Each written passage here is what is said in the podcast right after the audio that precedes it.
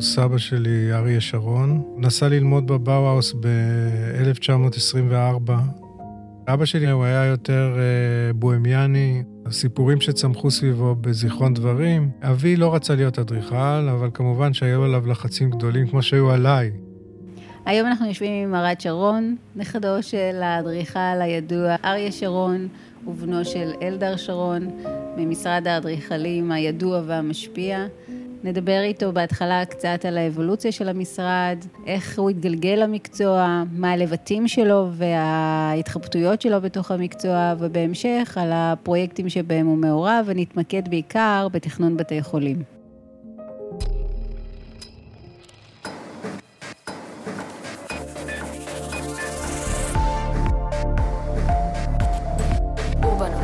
זה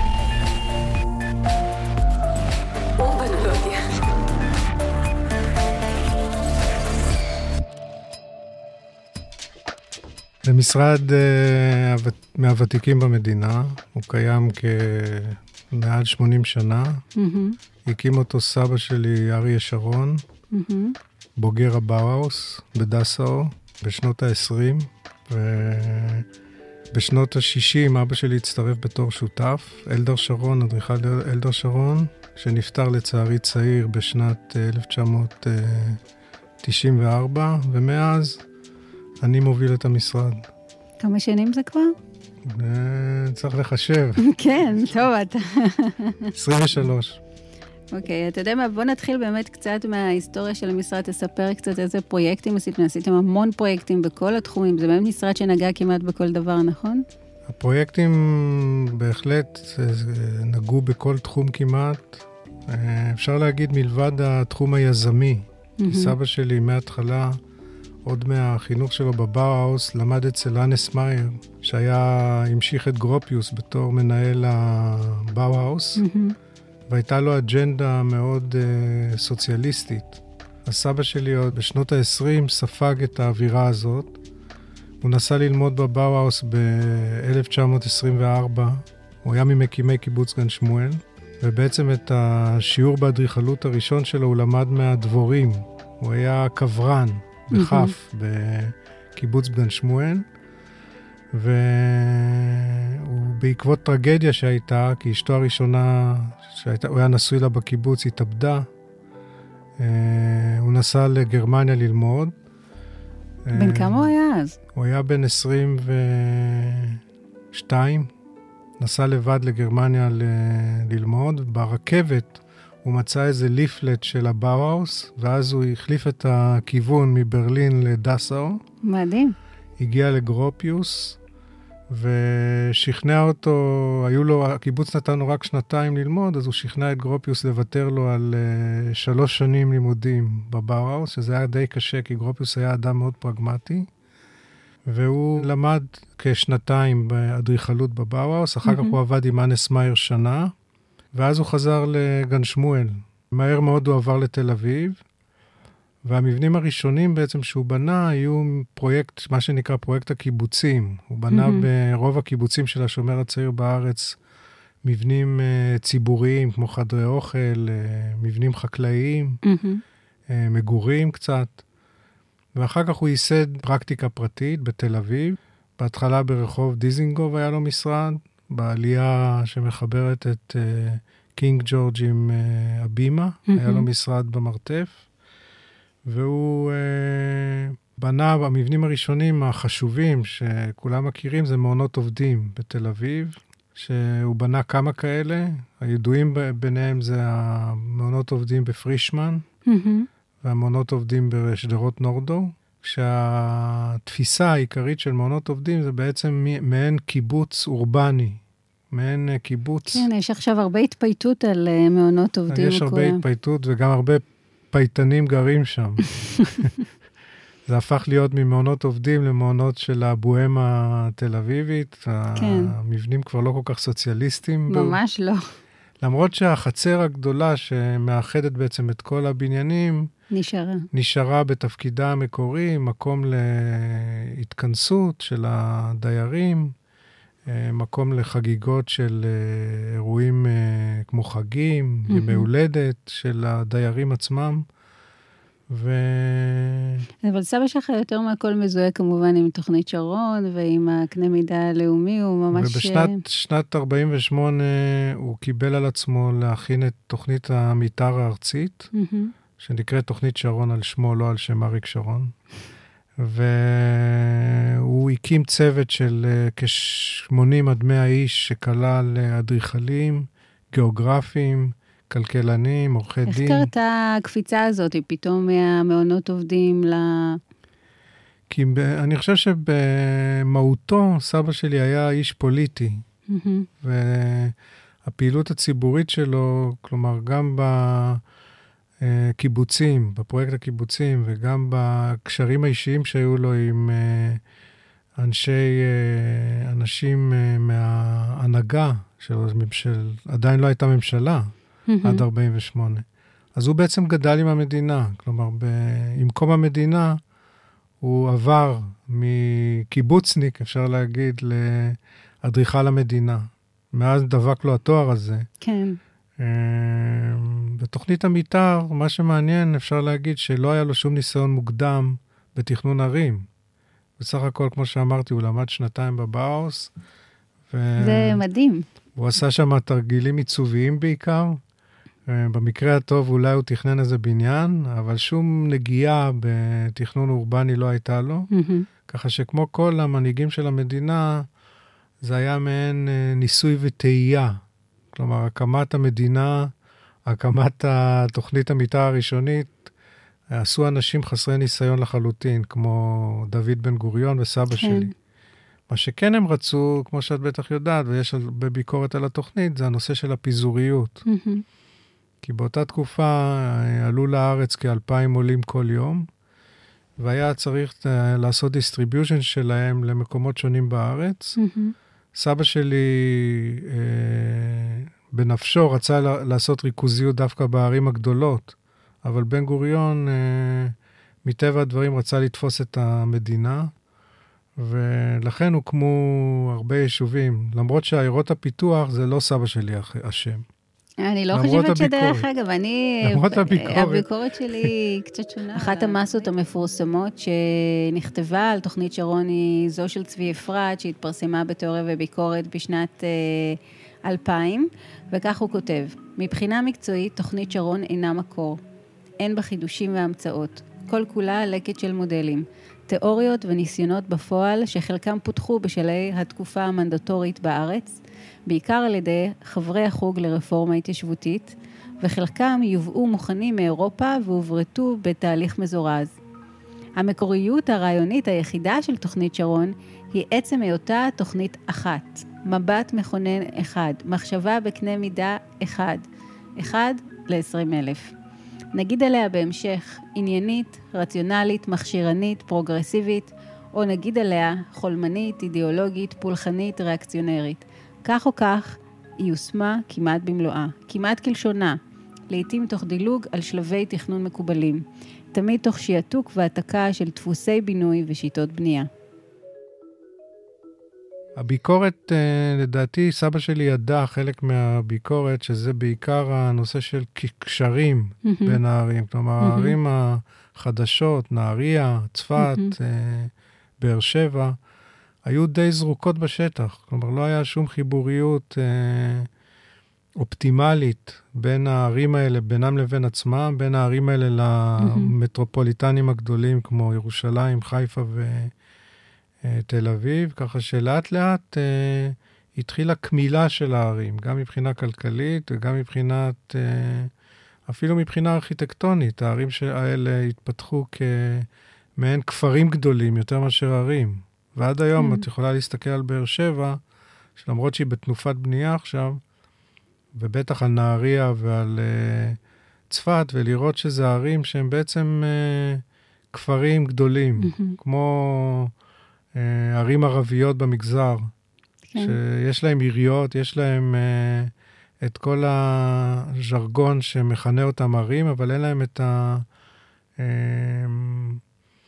אין להם את האיכויות שיש לעיר, כמו תל כן. אביב למשל, היא עיר תוססת עם כל המסחר ובתי קפה ומסעדות, ואדם יכול להגיע בהליכה לכל מקום. כל הדברים האלה נעדרו מהערים החדשות.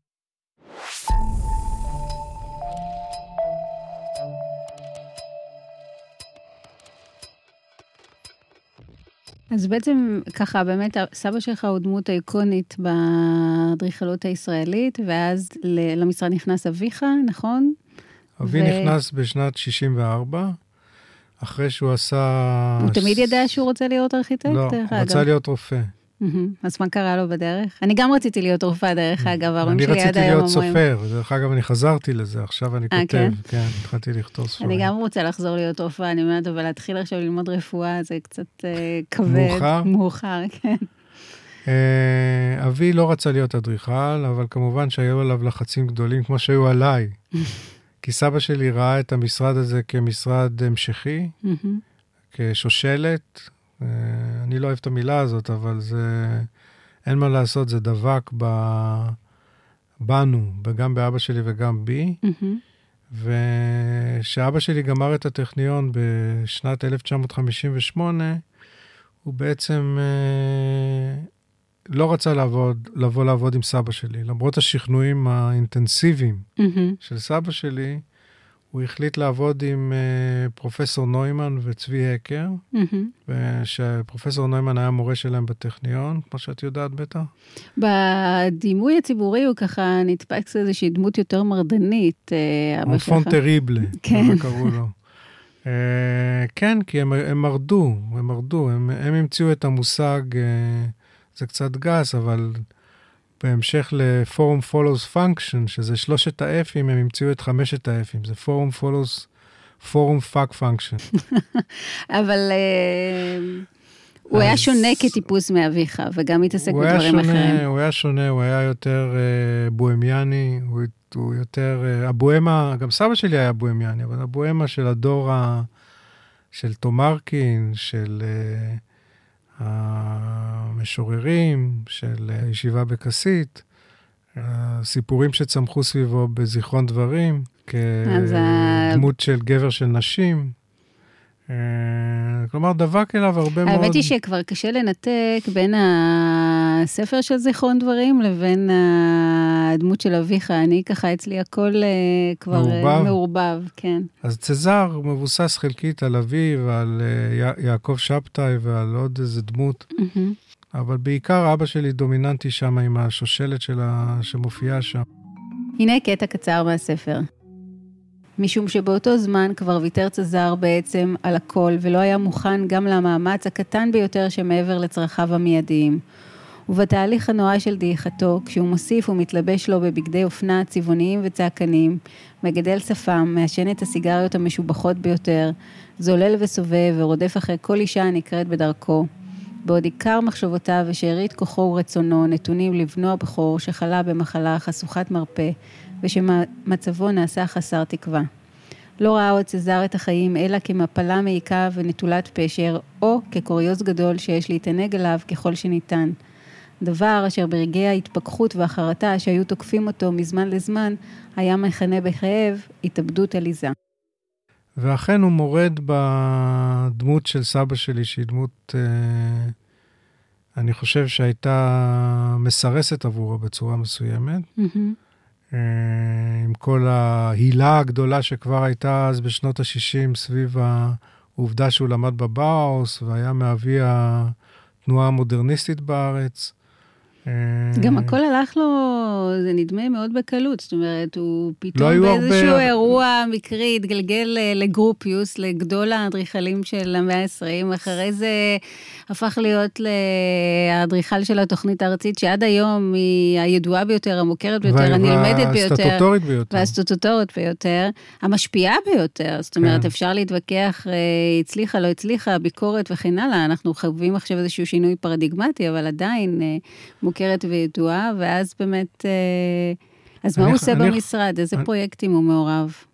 כשאבא שלי נכנס למשרד, הוא, אני קצת נלך אחורה, הוא, לפני שהוא נכנס למשרד, הוא בניגוד לדעתו של סבא שלי, הצטרף להקר, כמו שאמרתי, ולנוימן, והם בנו ביחד את עיריית בת ים, את בית דובינר, כן. ואת uh, מועדון הים התיכון באכזיב. שהארכיטקטורה הזאת התבססה בעיקר באמת על צורניות mm-hmm. ועל מורפולוגיה. מורפולוגיה מתמטית וגופים שעיצבו את החזית. יש פה באוניברסיטה את הפקולטה לרפואה, שזה בניין טיפיקל של אבא שלי, mm-hmm. עם כל הפריקסטים והפיסוליות של החזיתות. Mm-hmm. וזו שפה שהייתה שונה לחלוטין מהשפה של הבאואר, שהתבססה על מבנים פשוטים, אקונומיים, mm-hmm. קופסתיים, עם מרפסות, עם mm-hmm. חלונות, עם חדרי מדרגות בחזית. ופה בעצם הם מרדו. אבא. שלי בהחלט מרד בסבא שלי, ובשנות שהוא קרא לו להיות שותף, זה יש סיפור די נחמד, שהוא קרא לו ואמר לו שהוא מציע לו 10% מהמשרד. ואז אבא שלי אמר שהוא רוצה 50%. והיה ריב גדול מאוד ביניהם, ואבא שלי אז ברח לאילת לכמה ימים, כמו ילד רע. כן. מרד באחוזים האלה, וכשהוא חזר הוא קיבל את מה שהוא רצה. טוב, זה לא סיפור טוב להורים. זאת אומרת, לא אתה לומד מזה, זה שאתה כן. צריך להיכנע מראש. הייתה לו גם אימא, אימא שלו הייתה שחקנית תיאטרון, mm-hmm. כדאי להגיד שמאז הוא לא סבל תיאטרון. די לא סבל תיאטרון, גם הוא וגם סבא שלי, דרך אגב, היו הולכים לתיאטרון, ואחרי חמש דקות היו שניהם נרדמים. אז uh, היא הייתה שחקנית בתיאטרון האוהל. ו... ושמה, אם כבר הזכרנו אותה? חיה שרון. והבית היה בית, uh, היה ספוג באומנות ובתרבות וכל ה... אבא שלי גדל בתוך אווירה כזו, של uh, אומנות, של תרבות, של... Uh, וגם אדריכלות. אני חושב שהוא הגיע למשרד, הוא שינה את הפנים של האדריכלות של המשרד. הוא הגיע למשרד בתקופה שהמשרד, דווקא זה היה במיתון של שנות ה-60, ודווקא משרד שרון היה מאוד uh, פעיל במיתון. Mm-hmm. היו בו הכי הרבה אנשים שהיו בו בהיסטוריה, היו בו 70 איש בערך. ש... ועיקר, uh, מה עשיתם אז בתקופה? ובעיקר סבא שלי קיבל אז לבנות את uh, אוניברסיטת איפה בניגריה. Mm-hmm. אוניברסיטה שלמה, אפרופו תכנון ערים, הוא תכנן עיר שלמה, בצמוד. לעיר איפה. זה היה התחלה שאפשר היה לראות באוניברסיטה הזאת את, את השפה של סבא שלי ושל אבא שלי צד mm-hmm. ליד צד. אחר כך אפשר לראות את זה בבתי החולים, שנדבר כן, על זה אחר כך. בדיוק. אבל uh, אפשר לראות את הבניינים הפשוטים, האורטגונליים אה, של האדריכלות הבאוהאוס, לצד האולם, uh, התיאטרון, שהוא לגמרי... עם מורפולוגיה שמזכירה יותר את אה, עיריית בת ים מאשר את הבניינים של סבא שלי.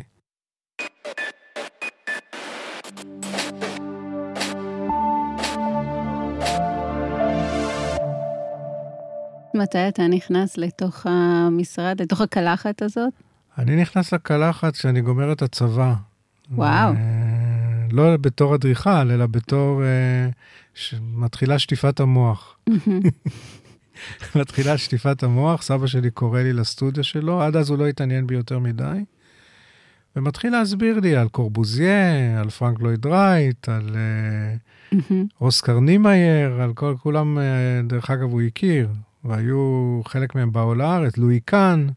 היו עוד נכדים שככה קיבלו את ההדרכה הזאת, או שזה היה ממוקד אליך? הוא החליט עליי, הוא החליט אה, אה, עליי בתור יורש, ועשה דבר לא כל כך יפה, ומנע מה, מהנכדים האחרים ללמוד אדריכלות. וואו. כדי שלא תהיה תחרות. הם לא כל כך אוהבים לשמוע את זה, אז uh, אני מקווה שהם לא ישמעו את התוכנית. כי פעם ראיינו אותי לעיתון ואמרתי את ה... זה, זה אמת, אני, אני נדבק לאמת, אין מה לעשות. ואז בעצם הוא קורא לך ומספר לך על כל גדולי הדור? מספר לי קצת על אדריכלות ומחליט, אה, חושב איפה, לאן לשלוח אותי ללמוד, ואז הוא מחליט על ה-AA בלונדון, שהוא החליט שזה הבית ספר הכי טוב בארץ, הוא לא רצה שאני אלמד בארץ. גם לא היו לי ציונים מספיק טובים להתקבל לטכניון, זה פייר להגיד. ונסעתי ללונדון ב-79. ונשארתי בלונדון עד uh, אה, 1990 בערך, שהשלמתי תואר ראשון, ואחר כך עשיתי הפסקה ולמדתי היסטוריה של אומנות, עשיתי תואר בהיסטוריה של אומנות, ואחר כך המשכתי וגמרתי את הלימודים. כלומר, היה לי איזה משבר באמצע הלימודים שהחלטתי לא להיות אדריכל. אה, אז החלטת שאתה אולי תהיה סופר, או זה קרה זה תוך כל כדי? הזמן ליווה אותי, גם כל הזמן אני כותב. כל. הזמן אני כותב יומנים, סיפורים קצרים. אה, מאמרים אה, לעיתונים, לעיתונות זרה. ככה שתמיד הייתי במקצוע הזה של הכתיבה, שעכשיו תופס משקל, כמו שאמרתי. תופס. מתחיל לתפוס משקל. אני השלמתי ספר של סיפורים קצרים, ועכשיו אני עובד על אה, אה, רומן גדול יותר, שיהיה סביב סבא שלי. מהמם. אה, מקווה שלא יפגע בהרבה אנשים, כי אוקיי. הוא די משתולל. אה, וזהו, אני לומד וחוזר לארץ בשנת אה, 90, מצטרף למשרד, או מקבל, אה, בתור פרויקט ראשון שלי, מקבל אולמ- אולפני קשת, שזה היה פרויקט מאוד אה, מוזר, מהמם. פרויקט פנים בעיקר. כן. הם שכרו איזה בניין, ואבא שלי קרא לי ואמר, אתה תתכנן את הפנים שלו. ובאותה תקופה, אה, אנחנו קופצים בזמנים, אבל באותה תקופה המשרד, אה, אה, אבא שלי כבר התחיל להיות חולה, היו לו בעיות בלב, אחר כך היה לו סרטן, והוא לא עשה איתי אף פעם חפיפה מלאה. סבא שלי נפטר הרבה קודם, הוא נפטר ב-84 בפריז. אז בעצם כשסבא שלך, אתה חזרת, סבא שלך כבר לא היה בחיים. סבא שלי לא היה בחיים. סבא שלי נפטר בפריז ב-84, אז שאני הייתי בדיוק שנה אחרי שגמרתי את התואר הראשון ב-AA, ולצערי הוא לא הספיק לראות את הפרויקטים שאני עושה היום. גם אבא שלי לא הספיק לראות. אה, אף אחד מהם לא הספיק לראות. אני מקווה שהם אה, בסדר היו מרוצים אם היו כן. רואים את מה שאני עושה. אז בקיצור, נופל עליך משרד אה, שלם בגיל די צעיר, נכון? כן, נופל על המשרד אה, בגיל אה, 38, נופל על המשרד עם 30 עובדים. ירשתי גם שותף, אה, על אחוזים די נמוכים, אבל ירשתי עוד שותף, בלי שום ניסיון, כמו סבא שלי, אפשר. להגיד. אה, חוץ מאשר הפרויקטים התיאורט, די תיאורטיים ואומנותיים שעשיתי ב-IA, אה, די בדומה לפרויקטים האומנותיים שסבא שלי. עשה בבאוס. ואני לאט לאט נכנס לעניינים, אה, לא בקלות. אה, גם המשרד עובד בעיקר על בתי חולים, וזה תחום שהאחרון שרציתי לעסוק בו.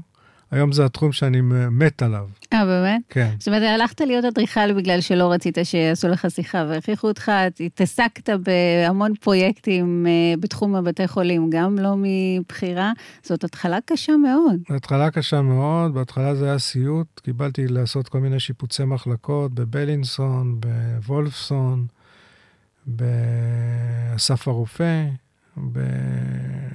בסורוקה, בכל הבתי חולים, שתכף נדבר, אולי מהמם. נחזור קצת אחורה בזמנים. וזה לא פרויקטים הירואיים במיוחד, הם די אפרוריים ופונקציונליים. אבל לאט לאט אני חושב שהצלחתי עם השנים להבין שיש חשיבות עליונה לפרויקטים האלה, כי זה פרויקטים שישירות מדברות עם האדם, וישירות גם מדברות עם אדם במצוקה. לא רק החולה, אלא גם המשפחה שלו. מהמם. צריך לדאוג גם לצוות הרפואי והסיעודי, אה, ויש בזה שליחות. ומסטודנט ארוגנטי ואומנותי מה-IA החלטתי ש... אז לקח לי די הרבה שנים, לא כל כך מזמן. לפני איזה עשר שנים הבנתי שזה שליחות לעשות בתי חולים, והבנתי גם את סבא שלי, למה מהמם. בעצם הוא נכנס לתחום הזה. כי אין תחום מהמם. באדריכלות ש... אה, אדריכלות יכולה לתרום באופן ישיר ל-well-being של אנשים. זה לא מוזיאון, זה לא בית משפט, זה לא ספא.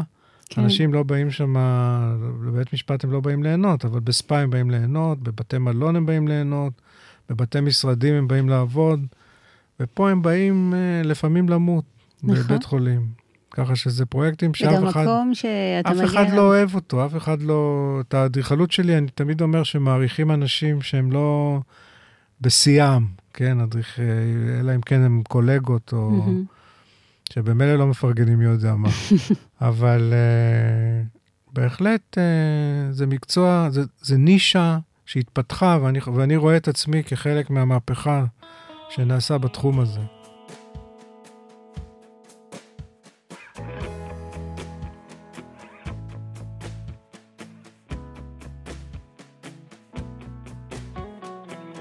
בפרק הבא נעמיק במשמעות של השליחות הזאת מפרספקטיבה אדריכלית, ונדון בשני פרויקטים, האחד של אביו, אלדר שרון, בניין סורסקי, בבית חולים איכילוב, ובסמוך לו מאוד, הבניין שתכנן ערד, מכון הלב, על שם אה, סמי עופר, גם בבית חולים איכילוב, נעמוד על היחסים ביניהם, על השינויים, איך כל אחד מהם מייצג שינויים פרדיגמטיים באופן העמוק ביותר של המילה.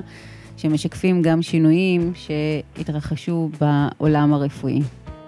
רחוק מהבית, שוכב על מזרון, עוצם העיניים, לא מצליח לישון, רואה בשמיים כוכב שנדלק, יוצא לשוטט בבניין כמו מקק.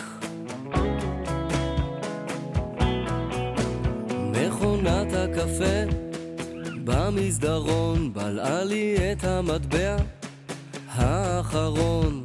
זקן בלי שיניים, מביט ומחייך אומר לך תדע לאן כל זה הולך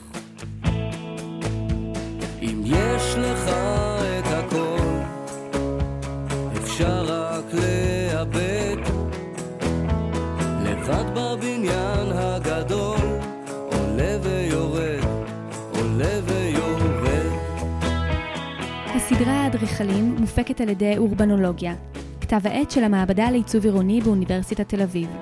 טלי חתוקה והדס צור עורכות, ניר לייסט עורכת הסאונד והמוזיקה. עומד תחת שלט, כאן לא מעשנים, מאפר לתוך כוס בין עיתונים ישנים. חבר מתקשר, אבל אין כאן קליטה, הוא אומר רק תגיד איפה אתה? בחדר מדרגות, בין קומה לקומה. נשענתי על קיר, מסדר נשימה. העיר מלמטה, כוכב מרוחק, כבישים מלאים, אורות ואבק. אם יש לך את הכל, אפשר בבניין הגדול, עולה ויורד, עולה ויורד. עולה ויורד, עולה ויורד.